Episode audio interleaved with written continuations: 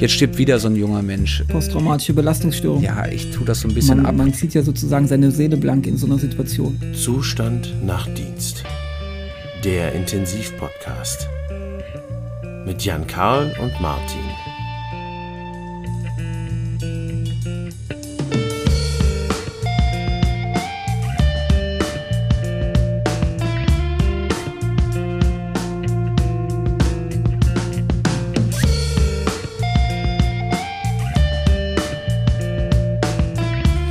Moin Karl. Moin Martin. Wie, Wie sieht's, aus? aus? Alles gut? Läuft. Ja, ein paar Tage frei gehabt, das ist äh, immer mal ganz nett zum Entspannen. Super. Aber jetzt sind wir heute Abend wieder hier, online. Ja. Genau. Jetzt starten wir mit einem ähm, etwas ernsteren Thema heute mal. Ähm, wir wollen uns so ein bisschen über außergewöhnliche Situationen, die man so im Alltagsgeschäft oder jeder von uns im Alltagsgeschäft erlebt oder erlebt hat, ähm, mal ein bisschen unterhalten und wie wir persönlich mit diesen Dingen, ähm, diesen Dingen umgehen, oder? Ja, finde ich ein gutes Thema. Ist ein wichtiges Thema, kann man bestimmt auch sehr, sehr lange drüber sprechen. Wir versuchen es ja halbwegs kurz zu halten, aber das, ähm, ja, sollten wir machen. Finde ich auch. Hast du, ähm, oder um mal anders zu fragen, was hast du denn an, ja, wir machen den Job ja alle schon ein bisschen länger, aber ähm, kannst du dich an eine Situation erinnern, die für dich belastend war oder die, äh, wo du gesagt hast, hm, da habe ich dran zu knabbern gehabt? Ja, in der Tat. Es gab äh, vor geraumer Zeit mal so einen Fall, ähm, wo ich zu einer Notsektion gerufen worden bin und ähm, schließlich und endlich ein Kind zur Welt gekommen ist, was sofort reanimationspflichtig gewesen ist, mhm. was wir, finde ich, vom Team her gut gemanagt haben, aber das Kind im Prinzip nicht wiederbekommen haben, nicht einmal einen suffizienten Kreislauf aufgebaut haben bei dem Kind und wir dann im Konsens mit dem Team nach über einer halben Stunde frustraner Reanimation die Reanimation eingestellt ähm, haben. Ja, das war so ein Fall, den ich auch so ein bisschen mit nach Hause genommen habe, muss ich, muss ich ehrlich sagen. Ja, das ja, erlebt man nicht alle Tage, ne? Ja. Ähm, schrecklich, auch für ein Team schrecklich. Kann mich an ähnliche Situationen erinnern, die ich in meinem Leben auch schon gehabt habe. Was hat das mit dir gemacht? Ja, zuerst mal finde ich, ist man in so einem Modus, wo es, wo man halt sein, seine, in seiner Spur ist und sein, sein mhm. Schema abarbeitet. Und ähm, ich finde, ähm, oder ich erinnere mich da eigentlich immer ganz gut noch so dran, ich war, ähm, bin danach, das war so zum Ende des Dienstes, ähm, bin danach in die Umkleide gegangen. Wir haben noch kurz im Team darüber gesprochen. Mhm. Bin danach in die Umkleide gegangen, habe mich umgezogen und bin ins Auto gestiegen und dann fing so der Moment an, wo man so ein bisschen Distanz dazu hatte, ähm, wo mir so durch den Kopf gegangen ist, was da eigentlich passiert ist. Ähm, mhm. Und initial habe ich gedacht, naja, man kann das mit einer guten Professionalität, ist das alles, ist halt der Job sozusagen, aber im Nachgang war es schon etwas, was mich auch die Tage darauf ähm, beschäftigt hat und die mir nicht aus dem Kopf gegangen ist, ja. Wie hat das aufgehört? Oder hat es aufgehört? Oder? Es hat auf jeden Fall, es, es hat aufgehört. Ähm, mir, mir hat viel geholfen, dass ich mit, mit meiner Partnerin, ähm, mit meiner Frau ähm, über diese Themen sprechen kann. Mhm. Ähm, dass ich mit den Teamkollegen, ähm, dass wir mit den Teamkollegen nochmal so eine Evaluation des Falls gemacht haben und das nochmal beleuchtet haben und geguckt haben, ähm, wie es den anderen dabei gegangen ist und ob sie ähnlich empfunden haben wie ich. Das, das war was, was, was mir geholfen hat. Und wie das auch so ist in so einer Situation, so ging es mir, stellte man sich die Frage halt, ob man etwas, etwas hätte anders machen äh, können oder besser machen können in der Situation. Ähm, mhm. Das fand ich war sowas, was mich beschäftigt hat. Ähm, und mir hat halt geholfen, dass wir im Team darüber gesprochen haben und ich den Fall auch mit meinen Kollegen und mit meinen Freunden äh, besprochen habe, ja. Ja, ich glaube, die eine, die eine Sache, jedenfalls so empfinde ich das jetzt von dir, ist das, das Inhaltliche. Also ist alles, ist alles gut gelaufen oder hätte ich noch irgendwas anderes machen können? Das sind ja so die Zweifel, glaube ich, die dann bleiben in so einer Phase. Und die andere Frage ist ja, wenn man danach drüber spricht, also wollten da alle drüber sprechen? Hm, nee, in der initialen Phase nicht. Im Nachgang ja. Mhm. Ähm, zumindest mit den Kollegen, mit denen ich eng zusammengearbeitet habe, von der Anästhesie da. Ähm, wir haben da ähm, drüber gesprochen, ähm, nochmal, aber in der Initialphase, also kurz nach der Situation, eher nicht, nee. Mhm. War das ausreichend für dich oder hättest du dir was anderes noch gewünscht? Hm. ich glaube, für mich persönlich war das, war das okay, weil ich auch einen, mhm. einen Freundeskreis habe, wo viele Mediziner sind, die auch in ähnlichen Branchen oder in ähnlichen Bereichen tätig sind und vergleichbare Situationen erlebt haben, sodass man da einen Erfahrungsaustausch hat und man sich besprechen kann. Und ähm, ich finde ich für mich auf meiner persönlichen Ebene ähm, Mittel und Wege gefunden habe, mit solchen Situationen umzugehen. Ich mache viel Sport. Für mich ist das dann, wenn ich dann meine Laufschuhe anziehe, meinen Hund nehme und laufen gehe, ein guter mhm. Mechanismus, mir Dinge durch den Kopf gehen zu lassen und darüber auch so eine, so eine gewisse äh, Coping-Strategie sozusagen entwickelt zu haben. Ähm, ja. Wie gehst du mit solchen Situationen um? Wie ist das für dich? Ähm? Ich habe das, also ich kann mich daran erinnern, als ich ähm, beruflich angefangen habe, ich meine, man, man, erlebt ja immer wieder ähnliche Situationen. Ich, ähm, ich kann mich daran erinnern, als ich ganz am Anfang mit Intensivmedizin gestartet bin, dass es Situationen waren, die, ja, ich glaube, für so einen erfahrenen Intensivmediziner unter Umständen eher banal ist jetzt vielleicht das falsche Wort, ne? aber ich meine, Tod, ähm, Tod zählt irgendwann ja mit zur, ähm, zur Intensivmedizin und Versterben oder auch Palliativsituationen. Das mhm. sind ja ähm, Teil der Patienten, wo das ähm, irgendwann den fließenden Übergang darstellt. Ähm, und das fand ich am Anfang schon belastend. Also ich kann mich selber daran erinnern, dass ich phasenweise nachts schlecht geschlafen habe und ich hab, bin nachts wach geworden, habe Beatmungsgeräte im Traum eingestellt und mhm. also das sind ja schon irgendwie Geschichten, wo man dann merkt, naja, so ganz Abstand hat man offensichtlich dann doch nicht von seinem Job. Nee. Und das ist mit der Zeit, ich kann gar nicht sagen, woran das gelegen hat. Es ist irgendwann, es ist besser geworden. Mittlerweile glaube ich, dass ich eine gute professionelle Distanz dazu habe. Wobei ich tatsächlich nicht konkret sagen kann, womit das zusammenhängt. Also ob ich das, ich persönlich glaube ich, dass ich das irgendwann erlernt habe oder eine gewisse Coping-Strategie vielleicht auch unbewusst einfach äh, mir zurechtgelegt habe, damit umzugehen.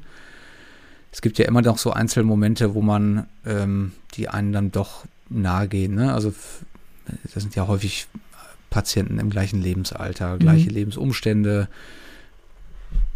ähm, die einen dann, wo das dann doch nochmal näher wird. Und mhm. das, ich glaube, das bleibt auch so. Ich glaube, das ist auch menschlich, dass es so ist.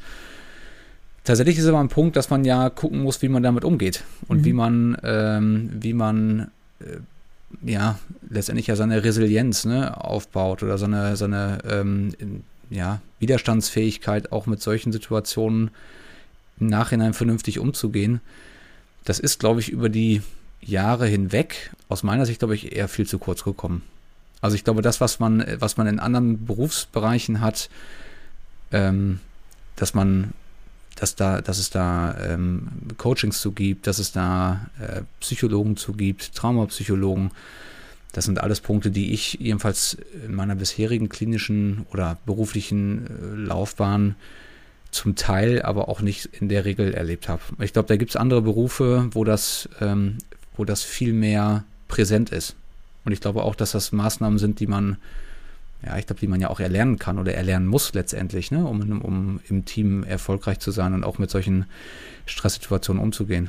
Hast du das Gefühl, dass das so ein bisschen auch, sag ich mal, in der Historie des Arztberufes liegt? Also ich denke manchmal, wenn ich mit Leuten spreche, die jetzt nicht unbedingt in dem medizinischen Bereich tätig sind und erzähle, was, was, sie, was wir so jeden Tag mhm. erleben, was wir so machen. Und wenn man dann auf Dinge kommt, die, wo man dann sagt, naja, das hat mich sehr beschäftigt, wo dann auch manchmal der, der, so das fällt, naja, du hast dir das ja ausgesucht, du bist ja Arzt, das gehört ja sozusagen, gehört ja mit dazu. Naja, das wird einem so ein bisschen irgendwie nach dem Motto, ja, das, äh, aber das ist ja klar, das hast du ja auch gelernt. Also es ja, wird vieles genau. irgendwie vorausgesetzt, was de facto ja gar nicht so ist, ne? Also nee. was, was ja eben unter Umständen halt gerade eben nicht erlernt ist.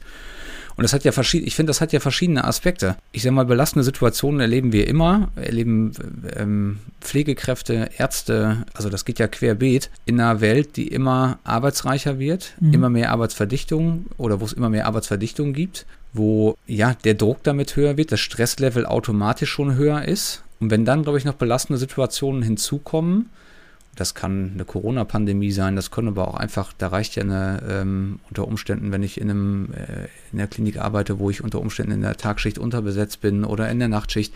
Also da ist noch einer krank geworden ähm, und dann merkt man, wie der Stresslevel steigt. Und wenn dann noch belastende Situationen hinzukommen, dann wird es, glaube ich, einfach auch haarig ne? für, die, für die Mitarbeiter. Und das ist, ich finde das zum einen ist das ähm, für den Einzelnen eine erhebliche Belastung. Und ich habe ja immer das, das Problem, dass ich, wenn ich in diese Überlastungssituation komme und eben keine Coping-Strategie habe und eben nicht oder nicht die ausreichende Resilienz habe, mhm. damit umzugehen, dass ich im schlechtesten Fall vielleicht nicht mehr arbeiten kann. Oder traumatisch oder so belastet bin, dass ich ausfalle oder dass ja. ich bestimmte oder meinen Beruf unter Umständen nicht mehr wahrnehmen kann. Ja. Und das in einer Zeit, wo wir eh schon, ich sage mal, wenn ich jetzt das aus, aus dem Blickwinkel der Pflegekräfte sehe, wo wir eh schon viel zu wenig Pflegekräfte haben. Ja. Und wenn ich die jetzt auch noch, wenn die noch überlastet werden durch, durch Arbeitsverdichtung, hohe Stresslevel plus belastende Situationen, ich habe mhm. dann keine, kein, äh, kein Coaching oder keine, ähm, keine Möglichkeit, ähm, das anzugehen, dann verliere ich diese Arbeitskraft zum einen, ja, aber zum anderen, und das finde ich viel schlimmer, auch der einzelne Mensch ist ja nicht mehr arbeitsfähig und ist unter Umständen schwerst belastet. Ja, also es sind ja so, das sind ja die zwei verschiedenen Aspekte, die da, finde ich, mit reingehören, ne? Oder, oder die da reinspielen ist vor allen Dingen meistens ja das zweite Opfer. Ne? Es ist nicht nur mhm. der Patient oder um den es dann geht, der das, der, der ein Opfer ist, oder, sondern im Prinzip ist ja die, die sind die Personen in der Situation, werden zum Teil ja auch zum Opfer, mhm. äh, wie du das beschreibst, die im Prinzip nicht in der Lage sind, ähm, vielleicht mit diesen Dingen dann adäquat umzugehen äh, und ähm, ja, das, das verarbeiten zu können. Genau. Ähm, ich, Wir haben deine ich, Eingangsfrage mal, mal zu kommen nochmal. Du hast ja gefragt, wie gehe ich damit um? Ich mache es ja. letztendlich, glaube ich, wie es, ich glaube wahrscheinlich, also ich, ich, glaube, dass es viele so machen, ich weiß es nicht. Ähm, ich spreche einfach viel drüber. Ja. Tatsächlich, dass ich mir mit, mit Kollegen, die in der gleichen Situation waren, ähm, versuche, mich auszutauschen, ähm, zu sagen, wie ich mich fühle. Ich glaube, und das ist, glaube ich, ein Punkt, der, wenn man das kann, ist das gut. Kann, kann ich mhm. auch nicht immer. Gibt aber, glaube ich, auch Mitarbeiter und Menschen, die da einfach Schwierigkeiten mit haben. Und dann in der offenen Gruppe oder in der Gruppe vielleicht einfach darüber zu sprechen, dass man sagt, du, ich hätte da total Angst oder ich bin, ich war überfordert und ich irgendwie, ich kriege diese Gedanken nicht mehr aus dem Kopf. Das hat ja unter Umständen auch immer was mit Eingestehen von Schwäche zu tun und ähm, je nachdem, in welcher Gruppe ich mich befinde, tun sich, glaube ich, manche schwer, weil sie vielleicht auch nicht diese oder nicht sich nicht sicher sind, wie sie ob mit der Ehrlichkeit, mit der sie das dann erzählen, ob diese gleiche Ehrlichkeit zurückkommt oder das auch mit dem entsprechenden Vertrauen behandelt wird. Ne? Ja, man muss halt Ich glaube, das muss man, glaube ich, professionell begleiten. Also aus, aus meiner Sicht, glaube ich, braucht man, um sowas vernünftig zu machen, braucht man einen, einen Coach oder einen, ich glaube, es gibt auch Ausbildung dazu, ja, dass ich mich im, im, in einem, wenn ich in einem Team arbeite, dass es einen gibt, den ich, der mich quasi da durchlotst oder mir Strategien an die Hand legt und sagt, ähm, so und so würde ich das machen. Du hast alles getan. Also ich, ne, ich aber damit das eben nicht zum Problem wird. Man muss ja sagen, man, man zieht ja sozusagen seine Seele blank in so einer Situation, vor mhm. allen Dingen, wenn's, wenn man es vor einer Runde macht und man gesteht, zieht wahrscheinlich auch in einem gewissen Rahmen auch seine Seele vor sich selber nochmal blank, weil man sich vielleicht selber dann auch eine Schwächen oder Ängste ähm, eingestehen muss. Und das ist, glaube ich, ein sehr, sehr ähm, schwieriger Prozess. Und ähm, das ist, wie du sagst, es macht schon Sinn, gerade wenn es Extremsituationen sind, die einen sehr belasten, sich auch dann irgendwann professionelle Hilfe zu holen. Und ich glaube, das ist auch schwierig, diesen Punkt zu erkennen. Ich glaube, viele, viele von uns gehen da so ein bisschen drüber hinweg oder sagen, okay, ne, das ist halt unser Job und es muss so weitergehen. Und du sprachst ja auch an, dass in unserer Zeit diese Arbeitsverdichtung immer, immer mehr wird, es immer hektischer und immer schnelllebiger wird. Mhm.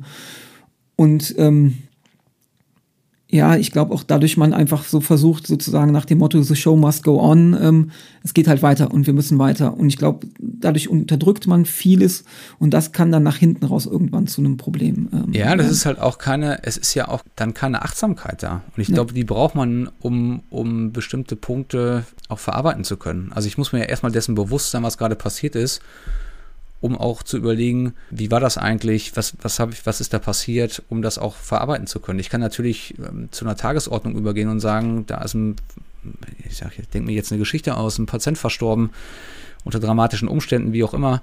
Ähm, und ich, ähm, ja, ich tue das so ein bisschen ab und äh, sehe einfach nur zu, dass ich diese Formalien erledige, einen Arztbrief, vielleicht den Totenschein mache. Mhm und der Patient dann von der Station gebracht werden kann und, und belegt diesen Bettplatz wieder neu. Ne? Das ist dann so eine einfach letztendlich ja nur Verdrängen von, von Maßnahmen. Ich glaube schon, dass diese Achtsamkeit sich einfach dessen bewusst zu werden, was ist da, also was ist da passiert, was, was haben wir gemeinsam, wie sind wir damit umgegangen, haben wir darüber gesprochen, mir meiner Gefühle bewusst werden, das äußern zu dürfen, vielleicht auch in einem geschützten Raum, in dem ich einen Coach habe. Ich glaube, das trägt ja viel mehr dazu bei, so eine belastende Situation auch einmal wirklich zu erkennen und dann eine Möglichkeit zu haben, das auch zu verarbeiten. Mhm.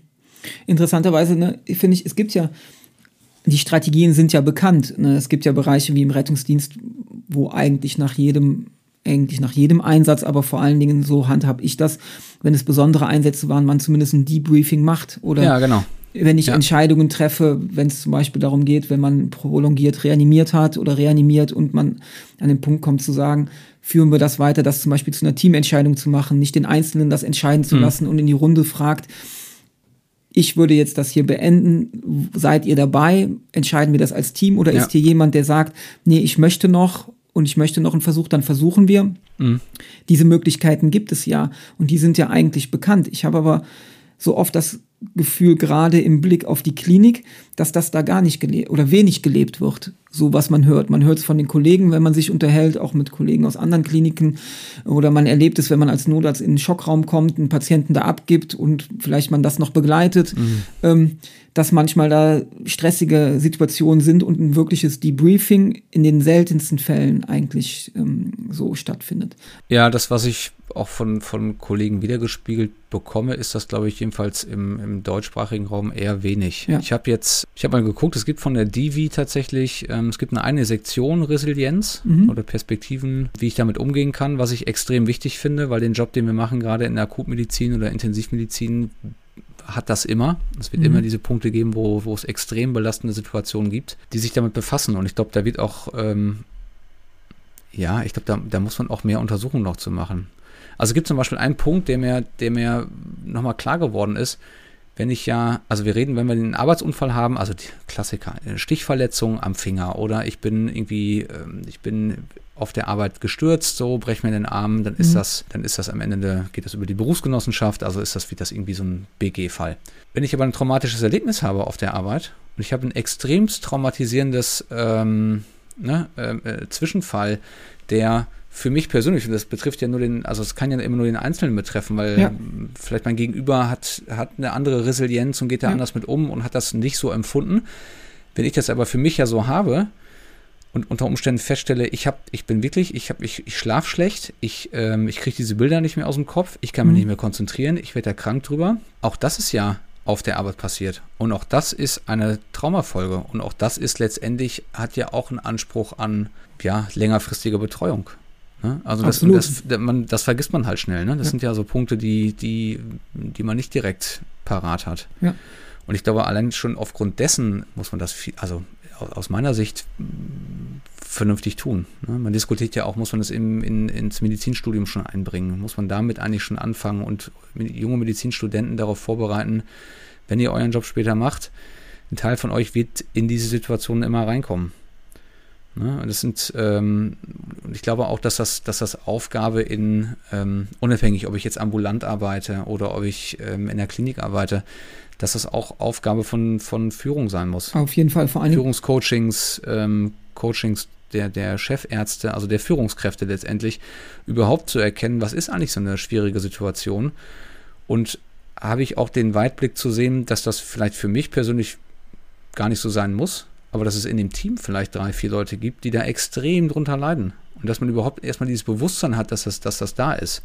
Ja, eine Aufmerksamkeit ja. auch für die Kollegen genau. haben. Ne? Ein Auge nicht, mhm. nur, nicht nur auf sich sondern vielleicht auch zu gucken, wie geht es den anderen mhm. dabei, wie, wie empfinden die das, wie fühlen die sich in der Situation. Ähm, das ist ja, das ist ja auch, wie du das sagst, ne? Jeder Mensch geht ja aufgrund seiner Sozialisierung, seiner eigenen Erfahrung, sein, auch seines Entwicklungsstandes, Klar. Seines, seiner, seiner Erfahrung in der Medizin und auch einfach den Dingen, die er erlebt hat, mhm. ganz unterschiedlich mit den Situationen um und empfindet die auch anders. Ähm, Nichtsdestotrotz ist halt wichtig, dass jemand da ist, der vielleicht auch erkennt, dass es einem nicht gut geht oder ähm, ob da Hilfe äh, benötigt wird oder nicht Hilfe benötigt, ähm, benötigt wird.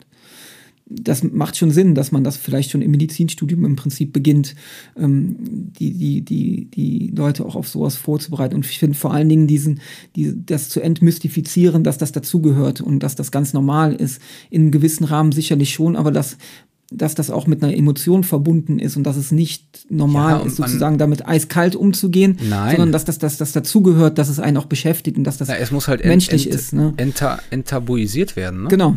Also genau. so, das ist so, ich darf auch als erwachsener Mensch äh, weinen, wenn es mir schlecht geht. Und ich darf auch darüber sprechen und zu sagen, dass mir das sehr nahe gegangen ist, dass dieser Patient verstorben ist oder wie auch immer. Ja. Ähm, das sind ja Punkte, weil äh, diesen Beruf macht man relativ lange oder möchte man ja auch lange machen, dafür hat man ja freiwillig gewählt. Aber wenn ich damit immer an mein Limit komme und, und keine, keine Möglichkeit habe, ähm, damit umzugehen, ähm, dann ist es schwierig. Und ich glaube schon, dass das geht. Ich glaube schon, dass man, dass es Möglichkeiten gibt, mit ähm, auch sehr belastenden Situationen so umzugehen, dass man sagt, ja, das, ich kann das annehmen, dass das extrem belastend war und dass das schwierig war, aber es belastet mich nicht. Ich nehme es an, Mhm. aber es belastet mich nicht. Mhm. Ne? Ich kann auch nachher nach Hause gehen und ich kann schlafen und ich, ich habe meine Familie oder wie auch immer. Ich habe meine Freunde ähm, und dann bleibt es auf der Arbeit. Oder ich habe das wahrgenommen, bin damit umgegangen und es ist okay, so wie es dann ist. Mhm. Ich glaube, da muss man ja hinkommen, weil sonst, Absolut. das geht ja sonst gar nicht. Ne? Man kann sich ja, ne, jetzt reden wir über Intensivmedizin, wenn ich mir vorstelle, man ist vielleicht ähm, Palliativmediziner auf einer Kinderstation. ja. Ja, das wird dem einen oder anderen Hörer wahrscheinlich auch so geben, wo man denkt, pff, Wahnsinn, wie machen die das? Klar, frage ich mich auch. Aber die gleiche Frage kriege ich auch gestellt von vielen. Wie, wie, wie machst du das auf der Intensivstation? Mhm. Ja, weil wir natürlich damit auch, also schon ein Stück weit auch gelernt haben, umzugehen. Weil wir uns, glaube ich, manche Sachen auch abgeguckt haben von ähm, älteren Kollegen oder erfahreneren Kollegen, Ja. die das gemacht haben. Und trotzdem habe ich immer noch ein bisschen das Gefühl, dass es immer jedes Mal das Rad wird neu erfunden. Anstelle einfach zu sagen, ey, es gibt Möglichkeiten, das vernünftig zu machen und äh, die, man muss nicht erst selbst in die Situation reingeraten, um zu erkennen, dass das nicht schön ist. Mhm. Ich glaube auch vor allen Dingen, das macht uns auch zu besseren Ärzten, wenn wir uns auch dieser Situation stellen und uns auch eingestehen, dass Emotionen und dass das dazugehört und dass uns das auch immer wieder passieren wird. Ich glaube, wenn man das verliert und man nachher nur noch abgestumpft ist und Ja. so durch die Welt geht, im Prinzip aalglatt, dann, dann ist man auch kein guter Arzt mehr, meiner Meinung nach.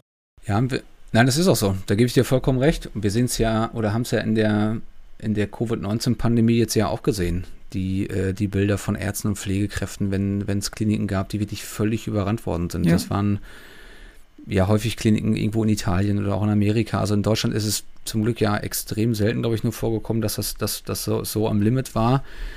Aber also man muss nicht mehr überlaufen sein. Ich glaube, das reicht schon, dass man einfach jeden Tag diese schwerstkranken Menschen Mhm. hat und wo man immer das Gefühl hat, es ist vielleicht nicht genug gewesen oder Ja, man kämpft ne, mit allem. jetzt stirbt wieder so ein junger Mensch. Und ich glaube, da, da haben viele wirklich Schwierigkeiten mit gehabt und ich glaube auch, also wenn man sich diese Aussagen so anhört, manche auch erst mit einer ganzen zeitlichen Latenz, die erst sagen, ey, ich habe mir das erst sehr viel später im Nachhinein erst ist mir bewusst geworden, wie viele Menschen eigentlich gestorben sind zum Mhm. Beispiel oder wie viele schwer Kranke ich jeden Tag betreut habe.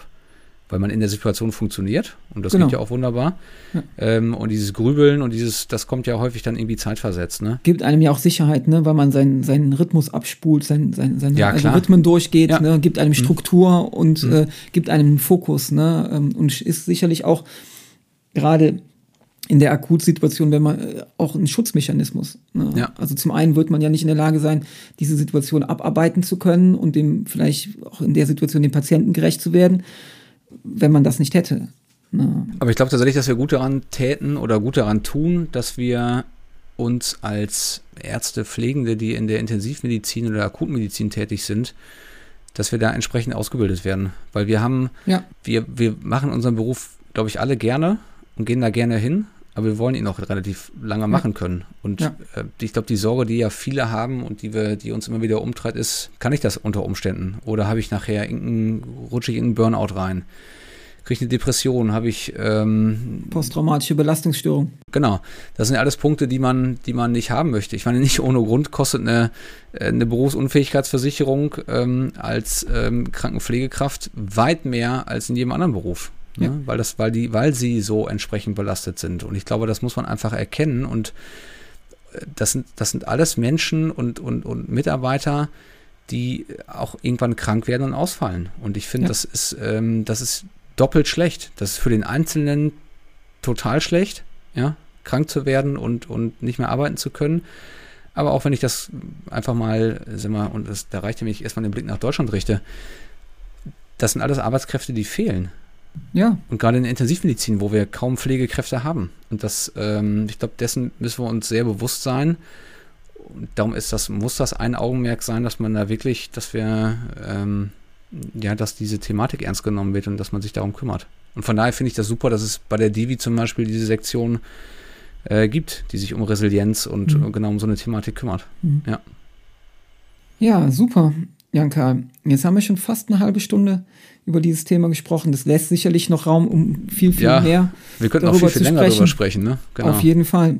Was schön wäre, wenn es, ähm, oder diejenigen, die's, äh, die da jetzt vielleicht interessiert zugehört haben und sagen, ähm, finde ich ganz spannend, lasst äh, uns gerne an euren Gedanken teilhaben. Schickt uns eine Mail, ähm, könnt in den Blog reinschreiben, ähm, wie auch immer. Kontaktaufnahme gerne erwünscht. Ich glaube, darüber entstehen die Diskussionen. Auf jeden Fall. Und jetzt sind wir wieder bei der Abschließung. Jetzt, jetzt kann man wieder ein bisschen freundlicher und fröhlicher werden, finde ich. Ähm, wir sehen uns wie immer morgen. wie könnte es anders sein? Wie könnte es anders sein? Ja. Ähm, Genau. Und dann würde ich sagen, bis zum nächsten Mal. Bis zum nächsten Mal. Alles klar. Mach's gut, Janka. Bis morgen. Bis dann, Martin. Tschö. Tschö. So, jetzt können wir auch wieder stoppen, ne? Ja, drei, 3, 2, zwei, eins. 1. Sie hörten der Intensivpodcast mit Jan Karl und Martin. Im Zustand nach Dienst.